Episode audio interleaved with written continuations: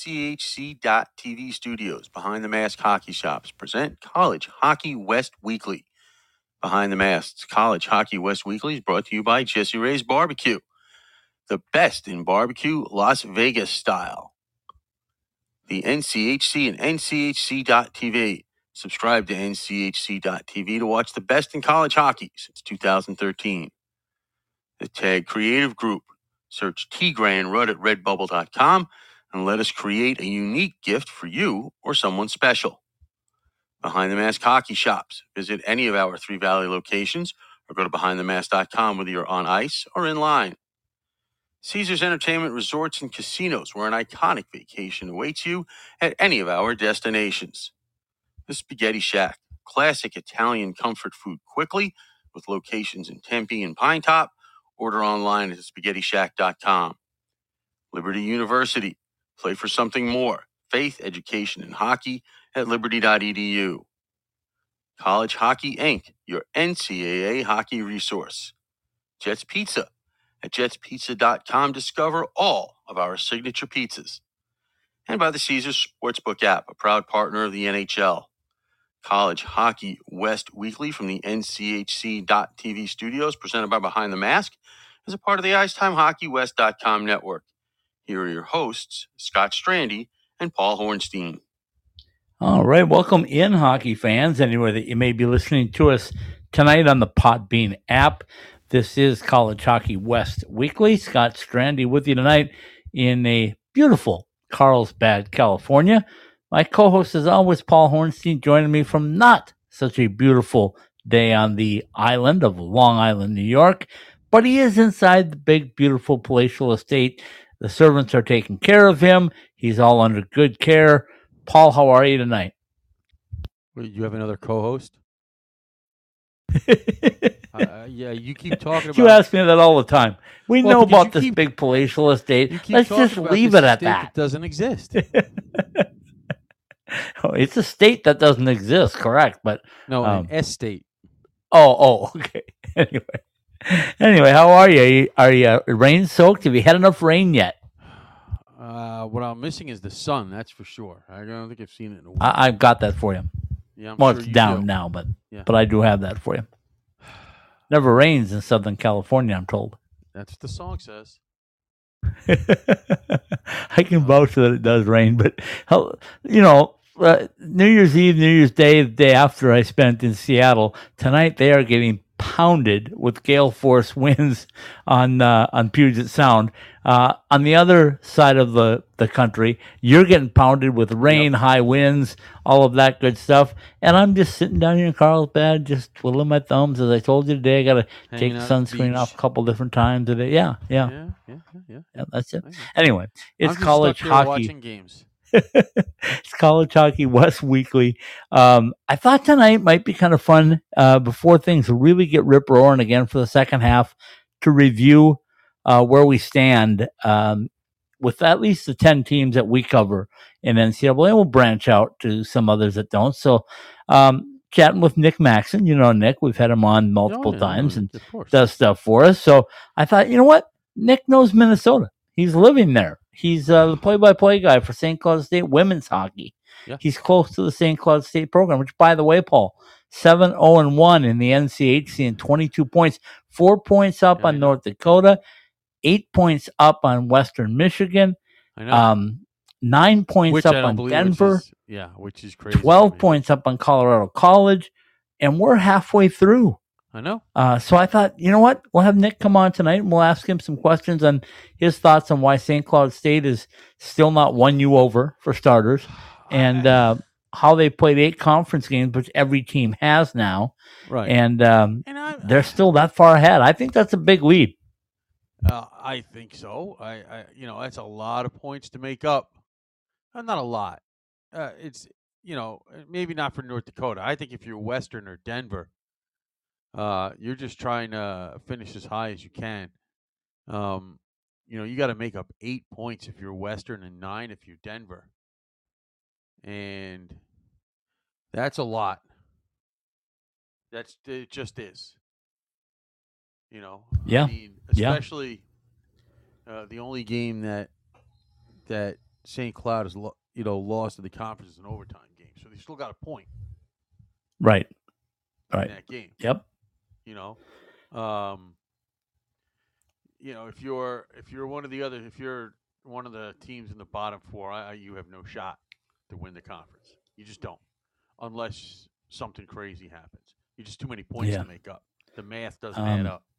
Peter Peter Mannino, Kris Mayotte would like a word with you, but anyway. Uh, okay, do the math. Uh, you, if, if- I know. St. Cloud goes four and four. I know. I just wanted to get I wanted to get you back 30 on your heels for a minute. Well, I know math, or at least a little bit okay, math we'll anyway. we'll get into Not as good as- Nick here. Just, Not as good as Derek Schooley last night, by the way, oh, he was really good. He was really good. with his math. Absolutely. And by the way, he pushed us uh, also close to fifty thousand downloads. Forty nine point nine right now. Tonight could be the night where we push it over the fifty thousand mark. Yeah, I mean that's awesome. Uh, you know, I had a couple of people come up to me, or at least message me, that that was as good a breakdown of how the pairwise works as you're ever going to get. Oh, absolutely. I mean, So- we we don't need Don Lucia for that. He broke it No. down exactly. And uh, I was going to tell you that when I walked away from the conversation and thought about it overnight, and again today, I was going like, man, uh, that was really a really uh, knowledgeable visit with Derek. So we appreciate him coming on and doing that. Um, Before we get to Nick here and start talking about our teams, um, I, I teased everybody with the Super 16. So now we got to quickly go through this and figure out um, how you figured this. Hi, by Um, the way, number one- We're going to break it down in fours. All right. Okay. By the way, what? By the way, what?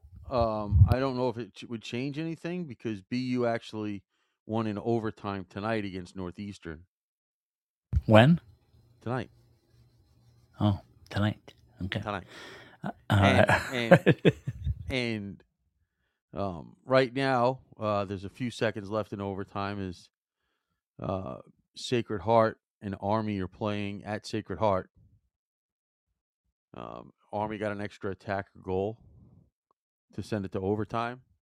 Um, I really thought BU was going to blow Northeastern away when they went up two nothing, but Northeastern came back, tied the game. BU went up three two. Northeastern tied the game again. Um, BU with three on three, way, way, way too much skill. And yeah, that's a gotta- bad matchup against anybody in the yeah, country. they, they, they, they, they, they got to change against some tired guys, and, and and they win it in overtime. But it looks like uh, Army and Sacred Heart are going to go to the skills competition.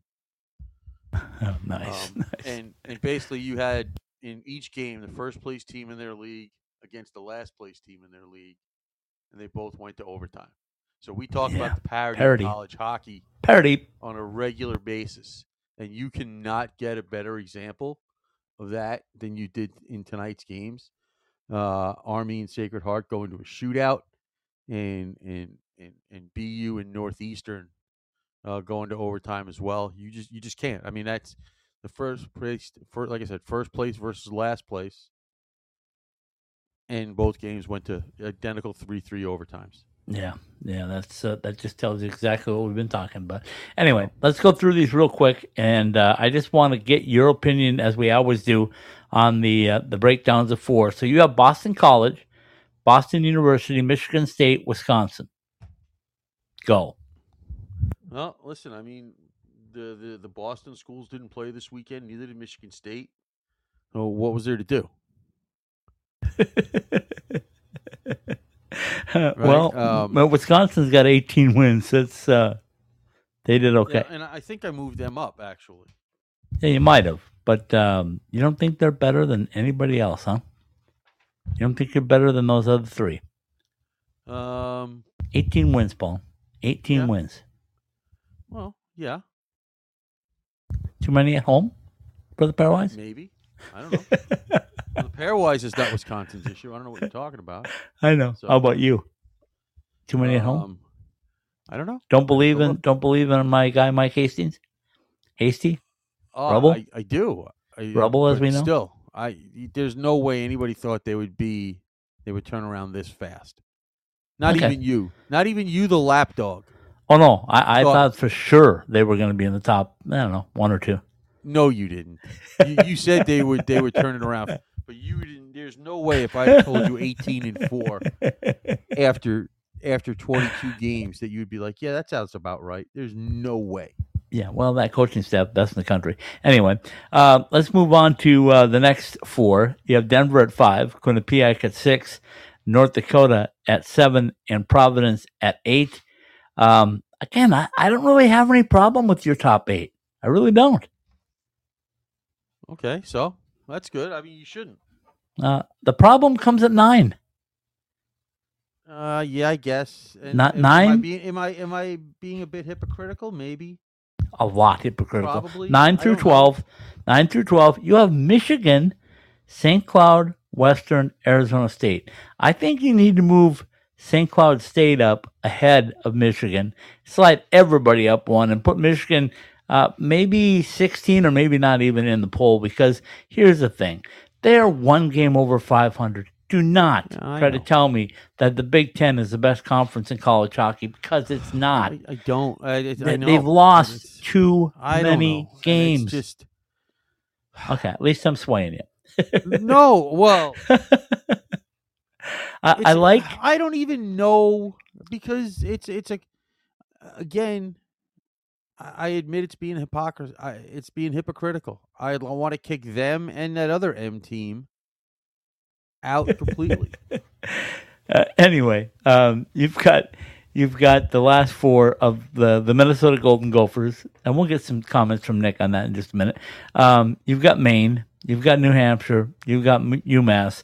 I think you had to put Maine, New Hampshire, and UMass in just to, to lighten up the uh, West dominance for a little bit and uh, bring some East stuff in again. Even though the East has the top two teams, but I don't know. I think it's a crapshoot from 13 on.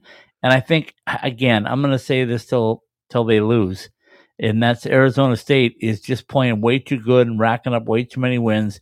And I know what Derek said, and I know the way the the pairwise puts out points. I get all that Right. now in depth, but you can't punish a team for for winning 16 games when nobody else except Wisconsin has been able to win that. Why not? Appa- You, Obviously, you can't can punish they them. are. You can't o- punish them. I know they are. You can because they they do. I know they are, but I'm saying you can't, in realistic, real life, punish a team for that because they they have done nothing wrong. They, they really have done nothing wrong. They played the schedule that's put in front of them, and and here's the unique thing about this. Okay, Derek laid this out very well when he was talking about specifically Arizona State. He said, you know, what's happened is Greg's schedule got home heavy because he played a lot on the road. Right. Um, so now you're telling them that um, you you went on the road, you took all your lumps, you played a whole season on the road during the pandemic. Now you get you finally get to reciprocate and have some games at home, and you're being punished for having home games. And I get it. I know why the pairwise was set up, which is also a bit uh, crazy because you had to weight the system to get people to travel. Come on, come on. Well, That that's ridiculous. To get That's- teams to travel somewhere, you had to go out and, and weight the system like you did to, to, to punish everybody because some teams didn't want to travel. You know, Well- if they don't want to travel, they want to play a lot of home games, they want to play weak road games. When it comes down to tournament time, Paul, they're going to get wiped out. They will be wiped out.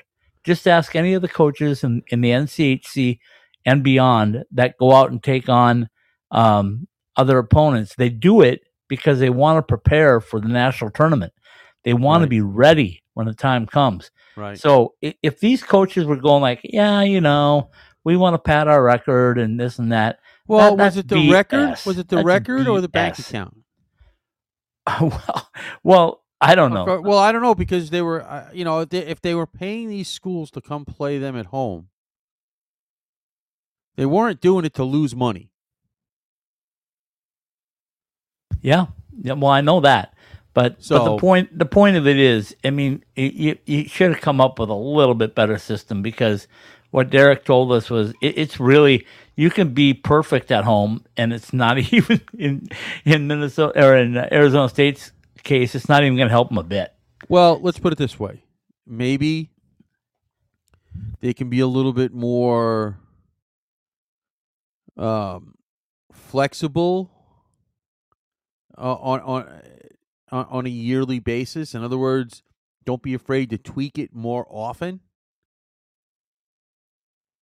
All right, we did Yep. this, and and maybe we need to tweak this a little bit. And, and if we're gonna do this, you know, the whole shootout thing. Well, let's let's try and figure this out. Um, but as everything with the NCAA that involves the NCAA, um, the wheels of progress move in reverse. here's what I here's what I say. Uh, I say if this is the system that you have, and clearly it is, and and Derek reminded us again there will be no expansion in his mind um, based on percentages. I still think that's wrong. I, I and not Derek's wrong. I know what he's saying. I know he's got facts. I'm just saying that I, I still think if you have to tweak it a little bit to grow your game, to grow your sport, you do it. Well, then the Uh, answer then if you're not going to make more, if you're not going to create more spots in the postseason, then you need to tweak the postseason. Then you Yep. need Yep. to do something to create a situation that um, encourages the growth, so to speak, and and and even if you assume no realignment, okay, have a serious discussion. Should we have? Should we get rid of the regionals and play at home? Play home game. Play play at home ranks. I mean, it is always about money. Yep. Are the regionals Yep. making that much money for the NCAA? And then, if that's the case, and I will, you you you have zero chance of convincing me otherwise. Conference winners get seeded one through whatever, and they automatically play at home. Whether you're first in the pairwise or fifty first in the pairwise, if you win your automatic bid, you play that first round, best two out of three at home. And if you're still left in the second round or what have you, um, again, you know, if you if if you pull the upset or whatever, and you're the fifty first in the pairwise, and you win that first round, then you play the second round at home. You as long as as long as there are any are any at larges in the tournament, all AQs play as as hot. The AQs will always play home if possible. And then this Okay, way, we can get into that, and we would Right. have a massive discussion for days. Um, Yes. Not not a time for now. Um, so when we basically look at everything that's gone on, and this is where uh, we're going to start off tonight, if you will. Um, as long as we agree that Michigan shouldn't be where you have them, anyway. I, I, I, Just say yes. Just say yes. I agree No. with you. Just No, say you're I'm right, never Scott. Saying that.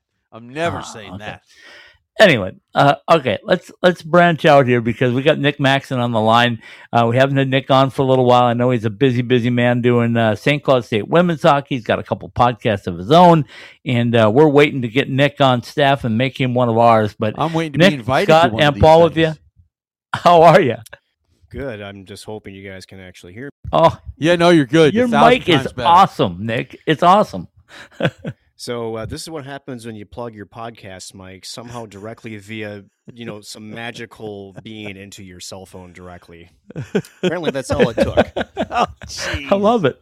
I love don't it. ask. It, it's it's it's some medieval just debauchery. It's just insane.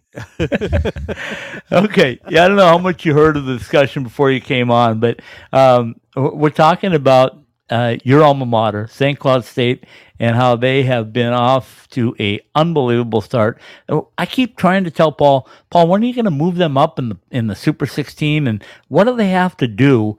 Uh, they're seven zero and one, Nick, twenty two points, eight conference games. They're nearly perfect. One overtime game, and that's it. Um, give us your thoughts on St. Cloud State and how did they get where they're at? And I'm guessing you're not surprised at all.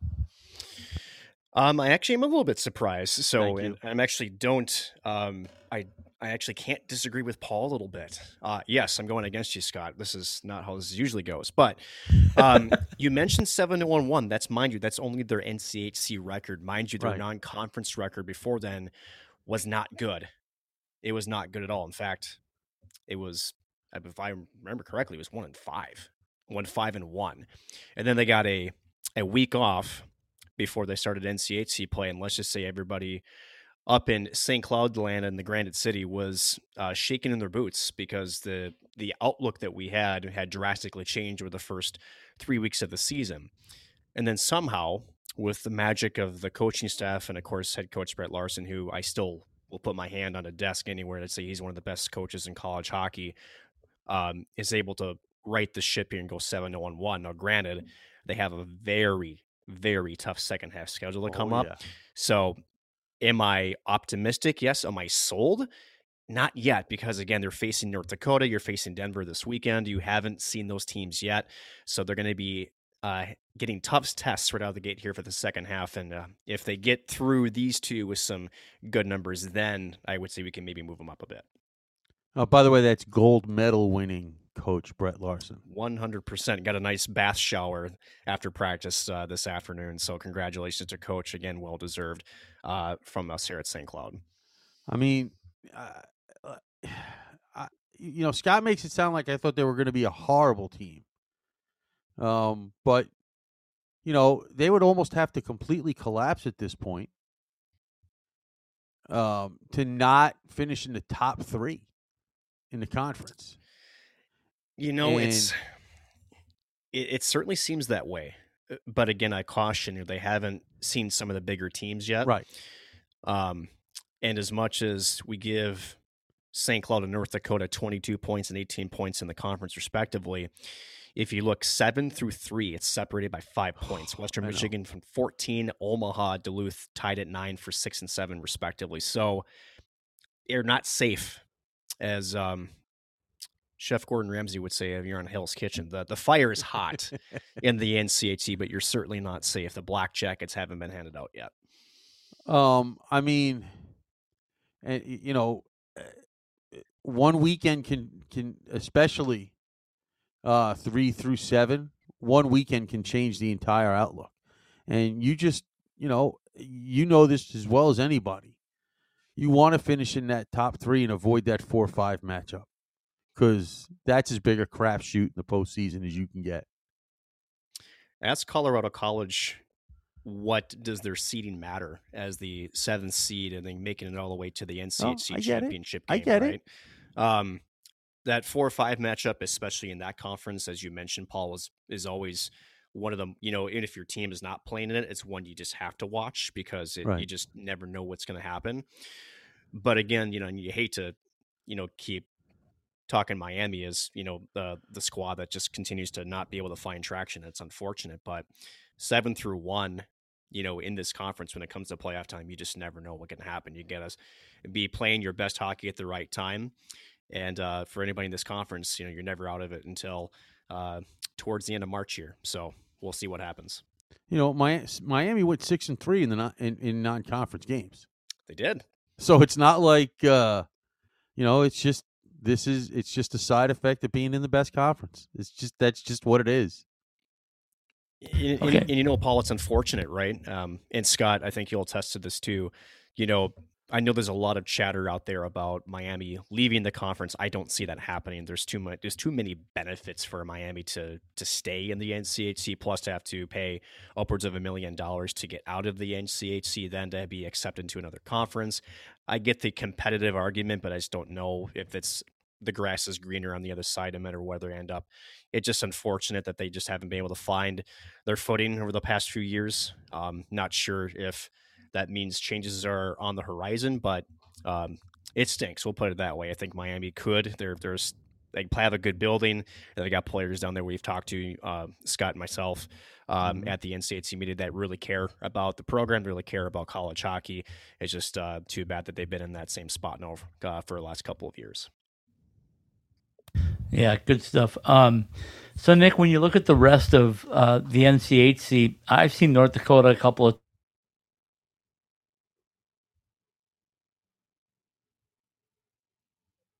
into Colorado College, um, and then um, you know they had, had the national team come in and uh, do a little bit of work on them. But um, the team that's really surprising me, and it's a lot like St. Cloud State to me, Nick, Western Michigan.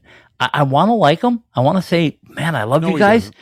But but the problem with it is, is it seems like they're always a really good team during the regular season, and when it gets to tournament time, they just don't have what it takes to get over the top. Is this the year, Nick? Is this the year Western Michigan does it? It's hard, right? Because you know you look at the NCHC, you talk about St. Cloud, North Dakota, Western Michigan. Mind you, we're we're in a situation where Denver's fourth right now, and um, did we we were mentioning Colorado College before? They're ranked in the top twenty in the pairwise right now. When have we last said that? Back in the old WCHA days, right? Holy cow! Um, I don't know, Scott. Uh, Western Michigan, especially after some fallout with the uh, Vermont and then picking up Alex Bump, they've got the firepower um, to be able to do some damage. The the big thing that I see from Western Michigan is their consistency in that aspect, and also sometimes a little bit leaky on defense. Um, Pat Ferschweiler um, is a great coach. He's gotten them to an NCAA tournament bid. They've won a game. I just think that the team just needs more of that. They need more of those games. As you know, these players they're good, they're skillful, but I just don't know if they have that experience yet. I'm not sold on them just yet, just because when I look around the rest of the NCAA, I can think of other teams that I would trust to have a better output than Western Michigan right now. Now, granted, I'm hoping I'm wrong, but I can't get behind them just yet to do damage. They're a great team, but I still think they're a year away. See, I, I, I, think they're, and I mean, obviously, you, you, I have no idea about recruiting because you just can't know. But I think for a team that's got as many seniors and grad students on it, they shouldn't be this inconsistent. They, they I mean, they shouldn't give you the feel of being this inconsistent. Even if it, even if their record says that they're not, it just feels that way. And you know, when it comes to the games in the conference, they lost at Omaha in overtime. They lost two to St. Cloud, right? And they're they, they lost in overtime to Denver. That's not exactly uh, giving it away. It just doesn't feel right. I, it, I mean, uh, and I don't have Scott's love for the folks there in West, you know, in in Jeez. uh, Western Michigan. I'm I'm- I I I'm just kind of an observer when it comes to that. Nick, let me ask you then about Denver and Colorado College, the uh, the Colorado schools, if you in the NCHC. I, I was convinced the start of this year that Colorado College was really going to make some strides. I think they have. I think they're continuing to do it, and I think Denver. Um, and I've had this conversation with David Carle a couple of times this year already, but uh, they're so talented and they're so skilled, especially in the offensive zone that I get worried sometimes. And I've asked him this point blank um, Do you worry about getting too caught up in your own offensive end and maybe forgetting about defense? And his answer has been the same both times. Not if we do it right. Well, the problem with it is when you've got 10 freshmen, sometimes you don't do it right. And if that happens, it can hurt you. Then you add that up to the fact that they lost Matt Davis uh, week one, and he's now finally back. So, your thoughts on Denver and Colorado College, uh, Nick? Well, first of all, you took the words out of my mouth with Denver, um, with the 10 freshmen, right? That's when you talk about playing a 200 foot game, right? Uh, the offensive skill, I mean, that's where the development is. And, you know, throughout the country in terms of developing good, skillful hockey players is you know, with the sticks, the shooting, and the offensive zone, right? That's where you can stand out. But it's that 200 foot game. It's the defensive side of things is where you can take your game and elevate a team.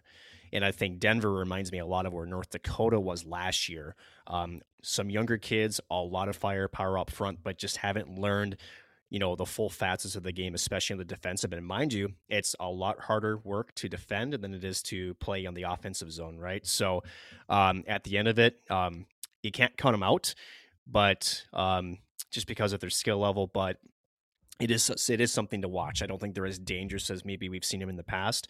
And for the Tigers, going up and shocking Mariucci Arena um, wasn't really a shock to me. I'll tell you that much. Uh, Scott, if you remember back last NCHC Frozen Faceoff, and Kris Mayotte was talking about after he won the semifinal game and how they felt like there were games in the second half of the season and maybe even towards the end of the first half where they thought that they played well enough to win, but just found ways to lose. You're starting to see that growth of the Tigers again. The recruits for Kris Mayotte, again, one hell of a coach in his own right. Um, that team is starting to morph into the team that he envisioned. We took over the program three weeks ago. Um, they're on their way. They're a scary team. I think they're underrated. I love their mobile def, uh, defense that is still young, but man, they have op- um, offensive upside like you have nobody's business. Um, this is a great skating hockey team. I think they can surprise some people. Um, do they get into the top four? I don't think so, but I do think that they have taken strides already. The big question is can they carry this over into the second half and again have a good, strong showing in the NCHC playoffs coming up here in March? Okay, now Paul's going to jump in, but Nick, before we go any farther, when we talk about Colorado College, should we call them the Colorado College Tigers? No, we don't. No, we don't.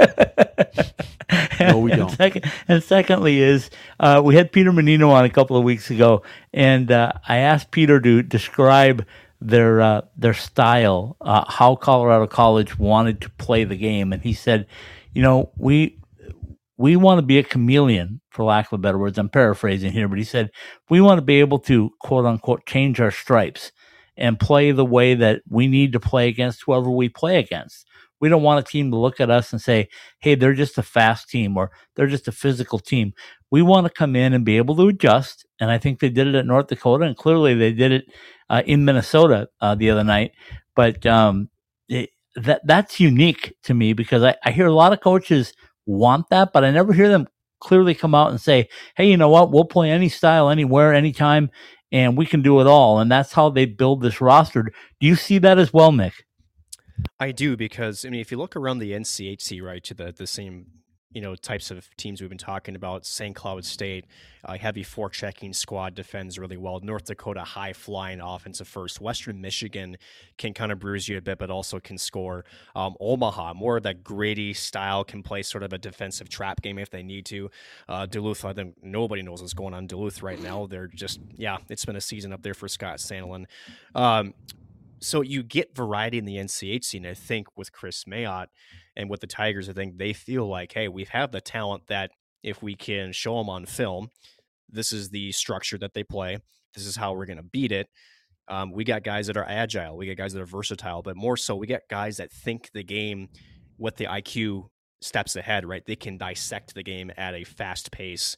And at the end of the day, right, there's only how many ways to skin a cat, but in a hockey game, it's the same way, right? If you're going to wind up on the cutting edge, and I think for CC, they know that maybe talent for talent, they're still maybe a couple of steps behind some of the top four we discussed. But if you can at least frustrate or slow down the strength of your opponent and been able to maybe find a weakness and exploit it, that's a good way to put yourself in the mix. And again, CC just a couple of points out of a home ice position. So um, it's a tough ask to go night in and night out uh, maybe to play a different structure, different style. But if you can execute it, more power to you. And, and Nick, this is why I think this is a dangerous postseason team. Number one, there might be goalies in this league that are as good as Kaidan Mbereko, but there's no goalie that's better than he is. That's one. Two, they went in and played those games uh, and, and, and, and winning up in North Dakota and winning at the house that USC owns and winning these playoff games. You got to explain that now. Stop it. You got to explain it to Nick before What? you get off on this tangent. Okay, well, Nick, you know my affinity and love for that, you know, other maroon and gold team, right? You know, we've had that discussion. One that carries a cute little pitchfork around. Yeah, I've heard of them. No, no, not that. That's the one we like. Oh, that's the one you like. Oh, I'm sorry. Yeah, you know the the ninth team coming into the NCAA. How many stars? Nine stars. Okay, um, but back many, many, many moons ago, where the guy whose name is on the building actually played at that at that school, they were swept in the weekend series with against USC. So that's the house that Southern Cal owns, as far as I'm concerned. Got it. So uh, winning games there, um, that just builds the confidence of this team, and winning games like that on the road,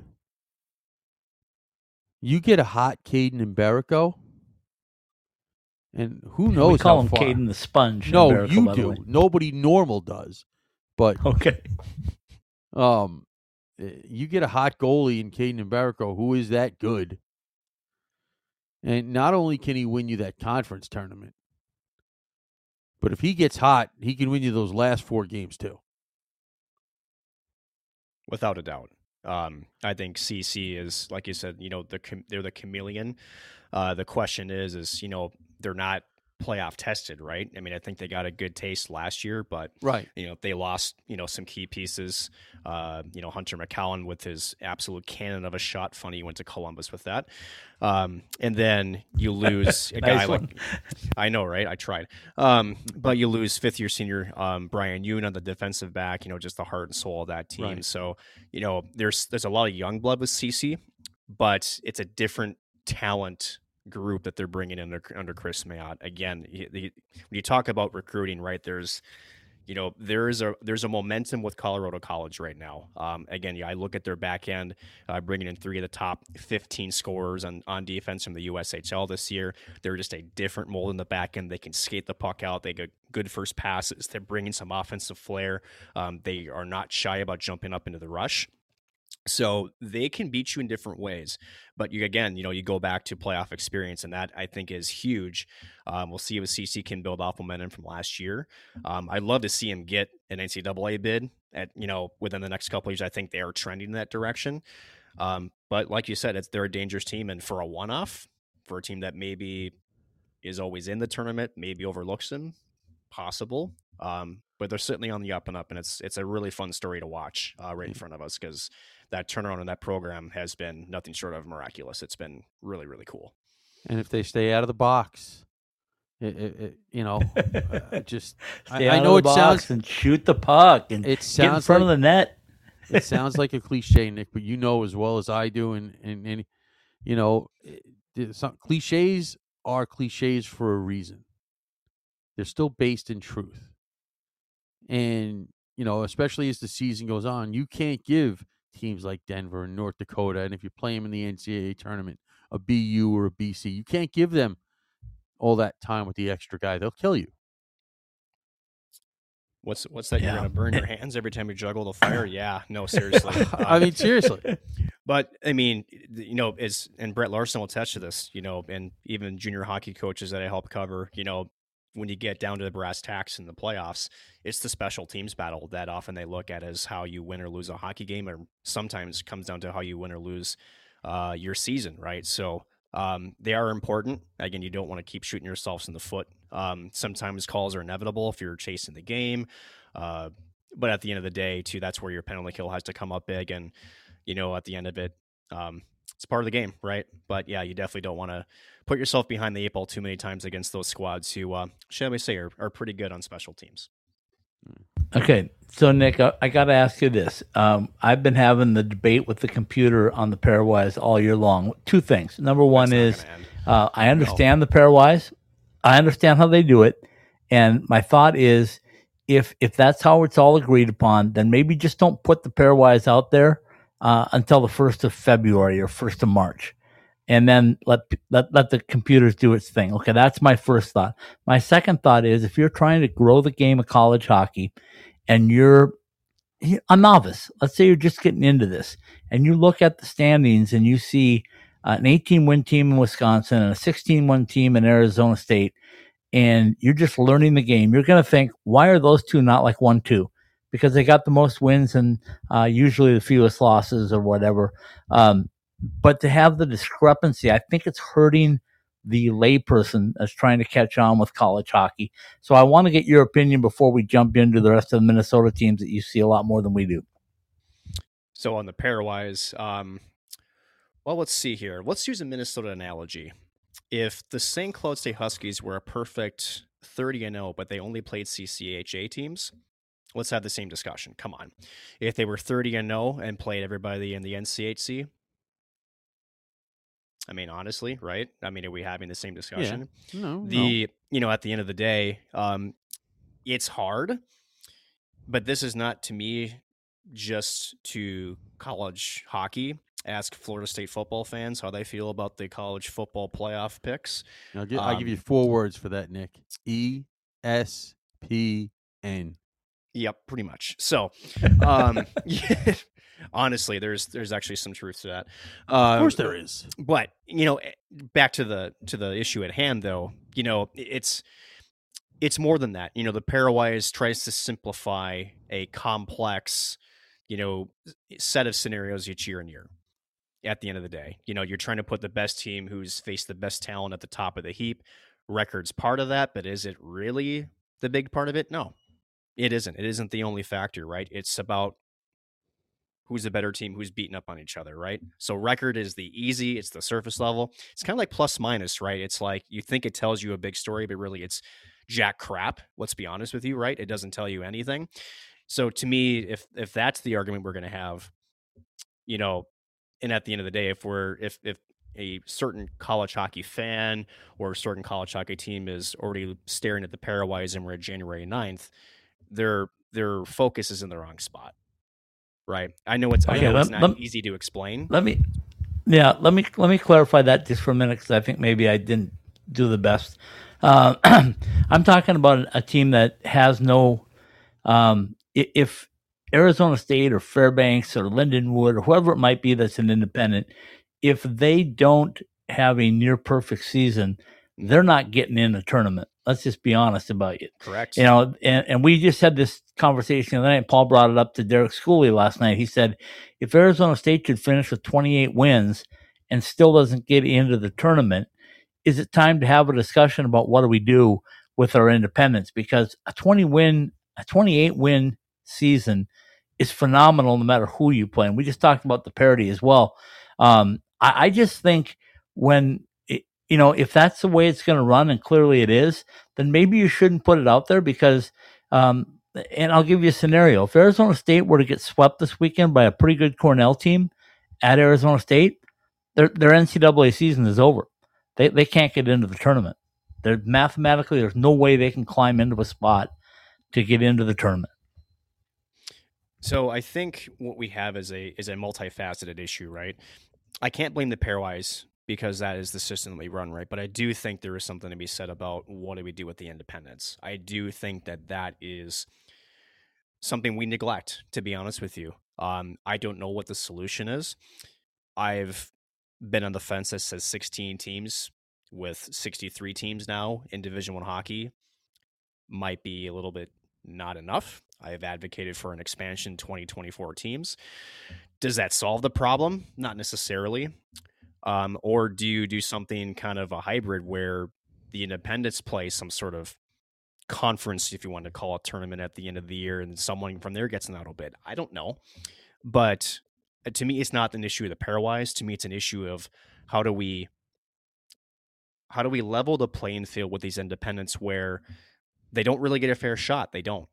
You're 100% right. Ask, you know, ask Alabama Huntsville, ask, you know, big reason why Arizona State Scott joined the NCHC and not what many thought was going to be a conference on their own was they didn't want to they didn't want to wait any longer, right? They see what independents go through, they see that the cards are stacked against them and they made a I think a conscious ESPN decision, quote unquote business decision to say, hey, you know, as much as we we'd like to be the the flag bearer for this, we can't wait longer as independent. The longer we sit out here, the more chances we have of this program, you know, encountering rough seas. So, I don't know. Again, I said I don't know what the answer is, um, but the independents certainly do not have a fair say in the pairwise as it sits right now.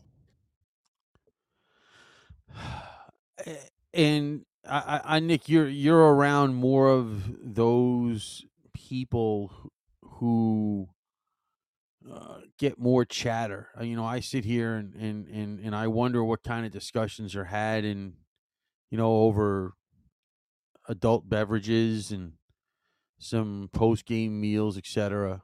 About this kind of stuff.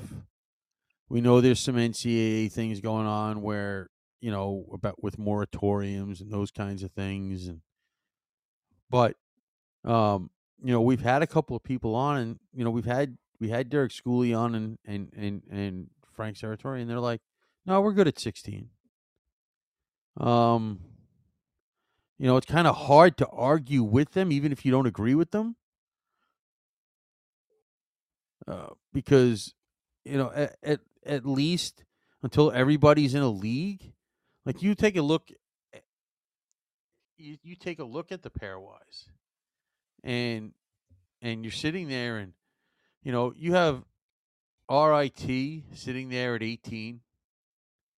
Um, and you have Fairbanks at, at 22 and AIC at 25. Now, I'm not advocating they go down that far.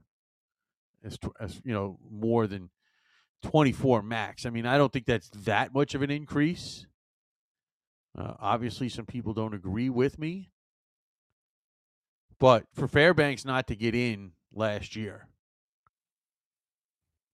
because Colgate and there were a couple of upsets in conference tournaments. I you know, and again maybe I'm showing some bias. I don't know because we follow them closely. But I, I, I sit there and, and and I'm like, it's just you know, eh, is it good that Atlantic hockey can only get one team in the tournament every year? Well, let me say this. I, I don't know. I, Is it? I think Nick brought up a great idea. Um, he said maybe the uh, independents, you know, have some sort of tournament uh, in March, and um, the winner of that comes out. I, I toyed with that just playing around last year when I said the Independent Cup, and um, I think that would be really cool because you just talked about upsets and auto bids. Why can't the NCAA look into it and go like, okay, if you're an independent, you'll you'll have your season and you can have a little playoff and one team from the independents will get a spot. Well, they could, but that would also take movement on the NCAA's part. Yeah, we know well, we know that. That's true. right? I But mean, Nick, I Nick, I, thought- mean, I thought that was a great idea, Nick. I mean, that you, you just have one because last year that team would have been Fairbanks. It would have And- been. And and to be specific, Scott, they were in twelfth and sat for two weeks. yep.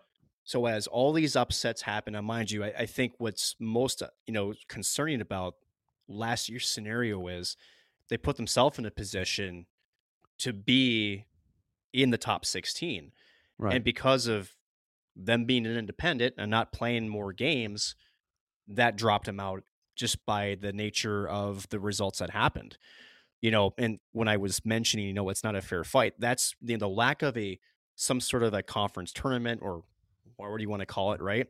It you know had they had taken a loss in like say a semifinal with that. I think there still would some people be upset with that but i think it would be a little bit easier to swallow to say hey you know we had a great season but then we came up short in this you know so-called independent tournament or independent cup as you called it scott.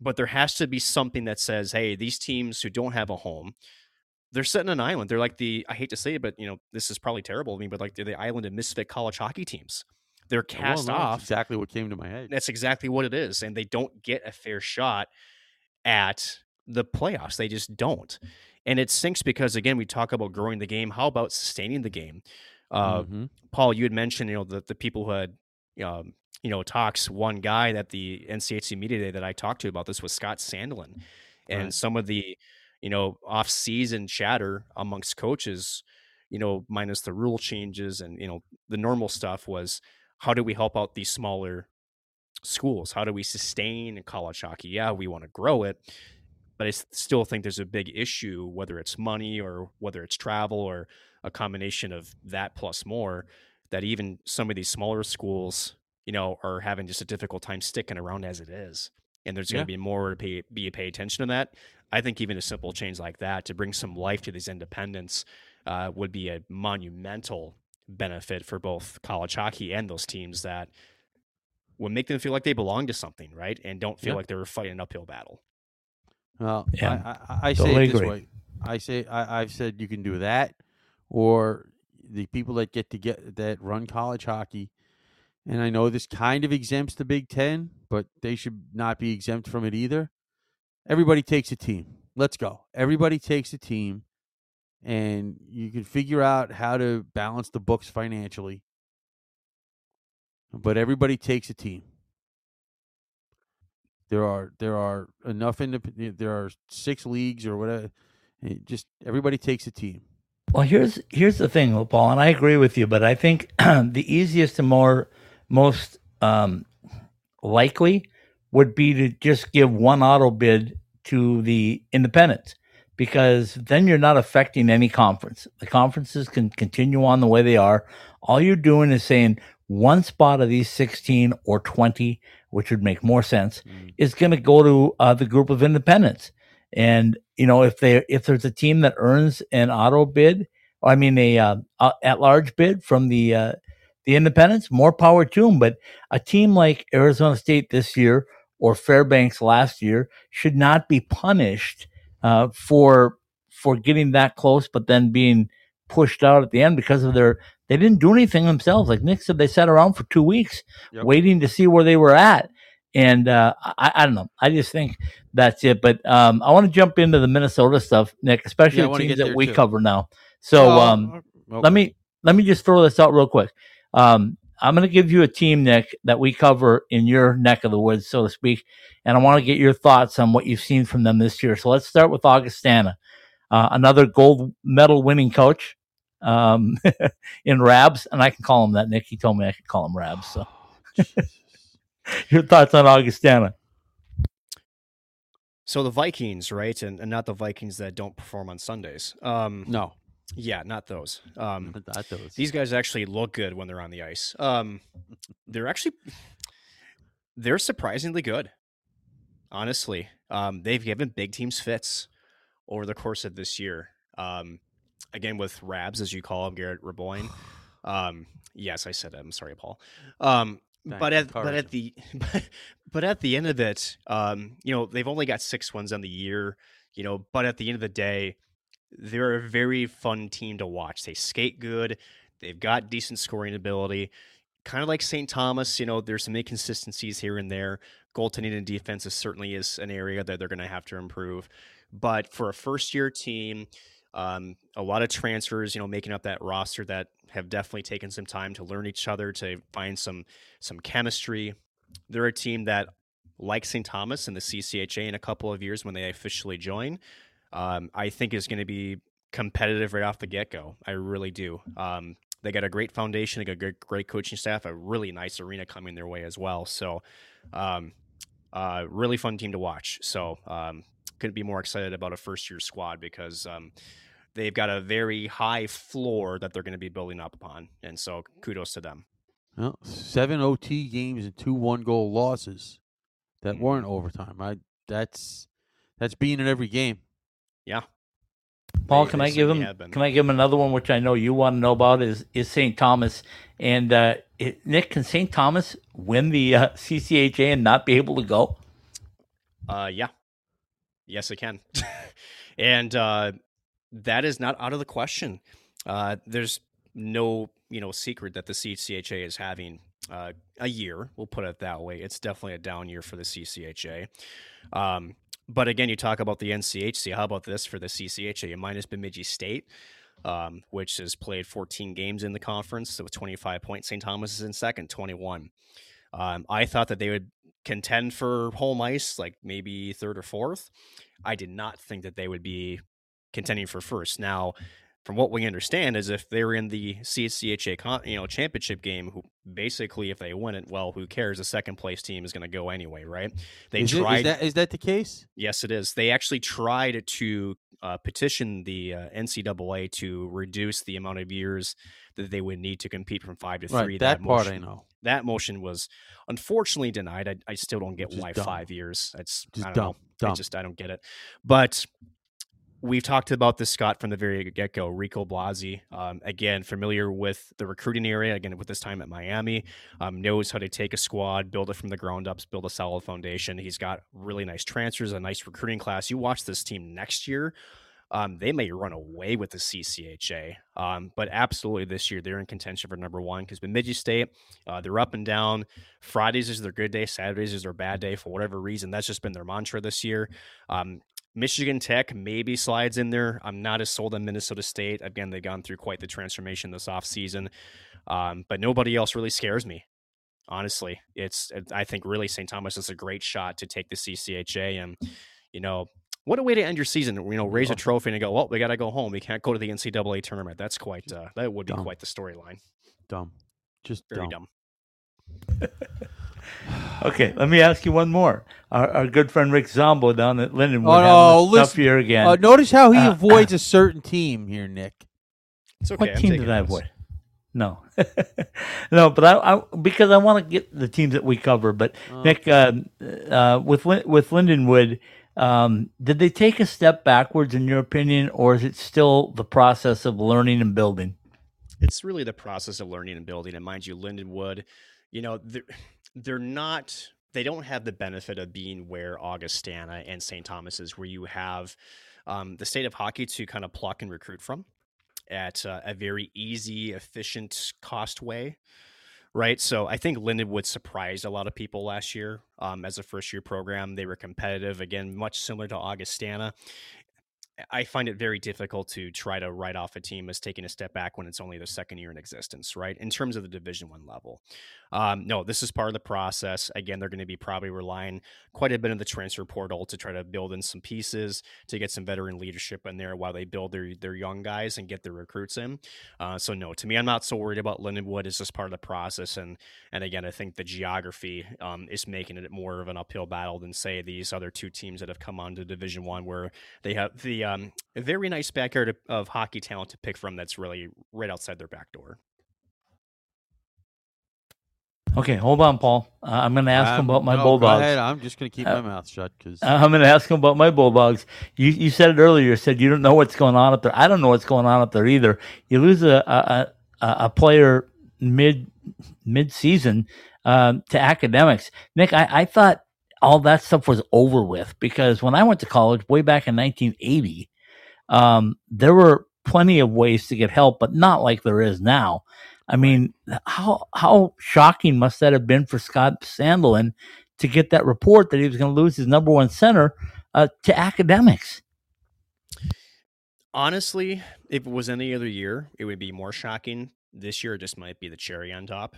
At the end of the day, um, I know that sounds pretty bad, but it, it's been a it's been a rough year to say lightly for UMD. Uh, again, after losing Isaac Howard, um, just wasn't a shall we say a fit for the for the type of game they wanted to play. Um, obviously, doing some really good things over at Michigan State, uh, but this team cannot play five on five. Either they score six or they score one. Um, goaltending, which UMD has been, that's where they build their program.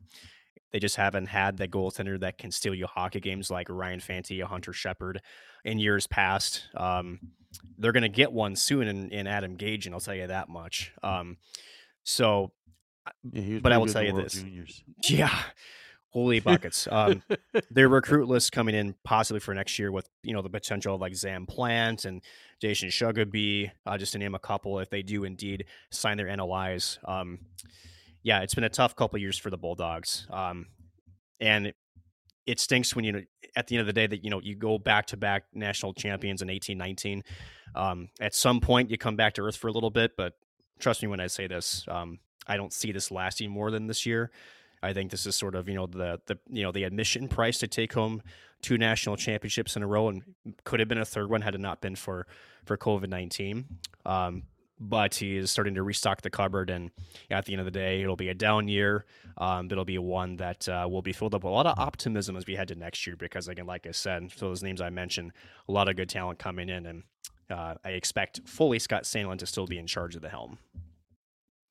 Yeah, I do too. Okay. Paul's been waiting on this one. The other maroon and gold team, or the University of Minnesota, uh, playing in the Big Ten. Um, I, Paul and I have talked about this, Nick, and um, we think they're good teams. They're talented on paper, but but are they complete teams? Are they great teams?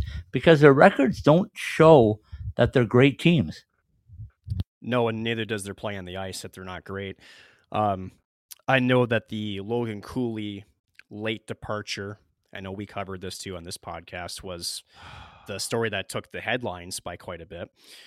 But at the end of the day, their losses on their defensive core, you know, let's talk about Brock Faber. Now, mind you, I'm I watch Brock Faber almost every night in the NHL, and holy cow, that kid's a stud, right? Yeah. Um, they lost three of their starting top six defensemen. They have a, they have a young core in defense. Their goaltending. Justen Close has always been labeled as a guy that you know, could make the saves. Is he is he a guy that can steal you a game? Maybe not. So I think he was a little bit more protected last year with just the talent they had out in front of him. But yeah, no, they're not the same team. They they don't have the the killer type weaponry that they had last year. They just don't. Again, Logan Cooley, say what you want him, but he was a game changing forward that could put the game on his back and make things happen. He just was that type of player, right? Uh, the Gophers do have some great talent. Again, Jimmy Snuggerud, uh, just to name, you know, maybe the next guy that's there. Oliver Moore is, you know, starting to kind of find his stride a little bit, but they're not as deep, they're not as scary, and they don't, they're not as shut down defensively as they were in the past. So they're good, they're talented, but are they as balanced? Are they as deep as they were last year? No, they're not. How about the Big Ten overall? Well, who would have put their hands up and voted that Wisconsin was going to jump from last to first and one? Oh, me, me, me, me, Yeah. me, me. Lion I had my hands up. Me, me. You lion sob. The best coaching staff, bar none. I, I don't care. that in college there's no- hockey. there is no there way is you not a better be coaching staff. All There's- three. I don't care. All There's three. no way you thought they'd be 18 and four. Oh, I thought they were going to win the national championship. That's my prediction. All right, I'm done. I'm out. a couple former St. Cloud people, just just to throw that out there. Anyway, um, we're talking Nick Oliver and Mike Hastings, uh, who does have Hastings has a locker stall in the St. Cloud men's room, by the way. Um, yeah, holy cow, right? Um, is it is it the Badgers? Is the Wisconsin Minnesota State Mavericks 2.0? I don't really know, but We're gonna find Um, out. We'll find out. But, you know, this is sort of what a lot of people in the college hockey world, Scott, thought that Wisconsin could be with maybe a different look at coach, right? And this is the product that we're seeing. Um, yeah, they're good, right? 18 and 4 overall. They're 10 and 2 in conference play. Uh, they're at plus 21 in the goal differential. Uh, 30 points in the Big Ten, five ahead of second place Michigan State, who's had a great year themselves. But they're a good team they're a really good team. Uh, well coached. Um, again, they play both ends of the ice really well. Um, they get up and down really good. They break out well. They move the puck north. Um, and they're getting scoring, right? Um, most goals in the entire Big Ten. So uh, this is not your Cole Caufield Big Ten. Um, where they had this, some star power, but not maybe see not necessarily depth. Uh, but when you guys got guys like Simon Tassy that came over from you know Minnesota State to kind of carry on the Hastings coaching uh, train per se. This team knows what he expects. They know uh, his structure. Um, this was an, a fluid transition for the Badgers, and it's showing up on paper. Um, They're going to be an NCAA team, and they could be the team from the Big Ten, maybe Michigan State, that maybe finds its way into a Frozen Four here in St. Paul. We'll have to see. Okay, we go on and on and on for hours. Yes, We're out we of time, um, but great stuff, Nick. Thanks so much for joining us and, and filling us in. And um, you know, I just came back from Saint uh, Se- Saint Paul, Se- uh, Seattle. Seattle, uh, where I saw some really good Winter Classic stuff. So the pro side of things is heating up as well. Yeah, well, listen, I'm, you know, uh, well, we're not going to talk about tonight, though. All right. Vancouver's, Uh, Vancouver's for real. Uh, okay. Canuck, Canucks are real, but um, again, get the Canadian team in the playoffs, and then we'll see. Never going to happen. oh, good stuff, Nick. I appreciate your time. We'll talk soon. Okay. Take care, guys. Thanks for having me on. Thanks, Nick. Absolutely. That's Nick Maxson. Um, does everything in, in St. Cloud Minnesota and uh, a hockey mind, professional or college. Paul and I will be back in just two minutes to wrap up another episode of the College Hockey West Weekly podcast. It's time to drop the puck on the nation's best college hockey conference. We bring you closer to the action all season long with access to exclusive on-demand content and more than 140 live games. Catch every big goal and clutch save when you can't be there. We have you covered here. Stream on your phone, computer, or straight to your TV and don't miss a moment from your favorite team. Subscribe now to watch the best in college hockey at nchc.tv.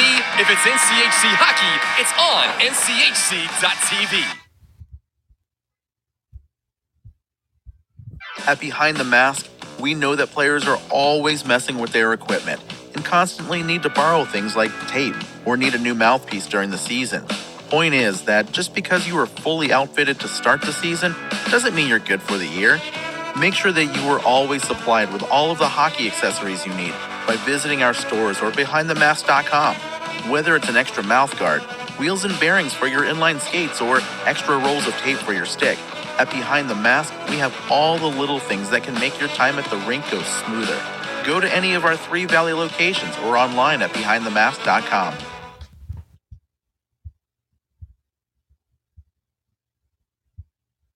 Passion, talent, development. NCAA hockey offers all that, and its players graduate at a 93% rate. Trevor Zegras. And they score on the lacrosse move. Jake Guentzel. Guentzel banks it towards the goal. He scores. Cale Makar. Campus before the NHL stage. Whether you're a fan or a player, nothing compares to college hockey. My goodness gracious me. Visit collegehockeyinc.com and follow at College Hockey.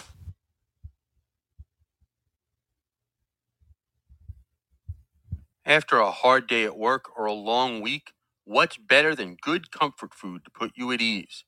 At the Spaghetti Shack, we say the answer is comfort food that's made by somebody else. Spaghetti Shack has taken spaghetti and meatballs, the classic Italian comfort food, to a portable level. ASU alumni owned and operated, the Spaghetti Shack has three locations at 6340 South Aurora Road in Tempe, the ASU location at 922 East Apache Road, and 952 West White Mountain Road in Pinetop. For lunch, dinner, or catering as well, call us at 480 687 2485 or order online at thespaghettishack.com. Coming to you from the NCHC.TV studios, ITHSW Podcast presents College Hockey West Weekly. Indeed, it is College Hockey West Weekly. Scott Strandy with you tonight from Carlsbad, California.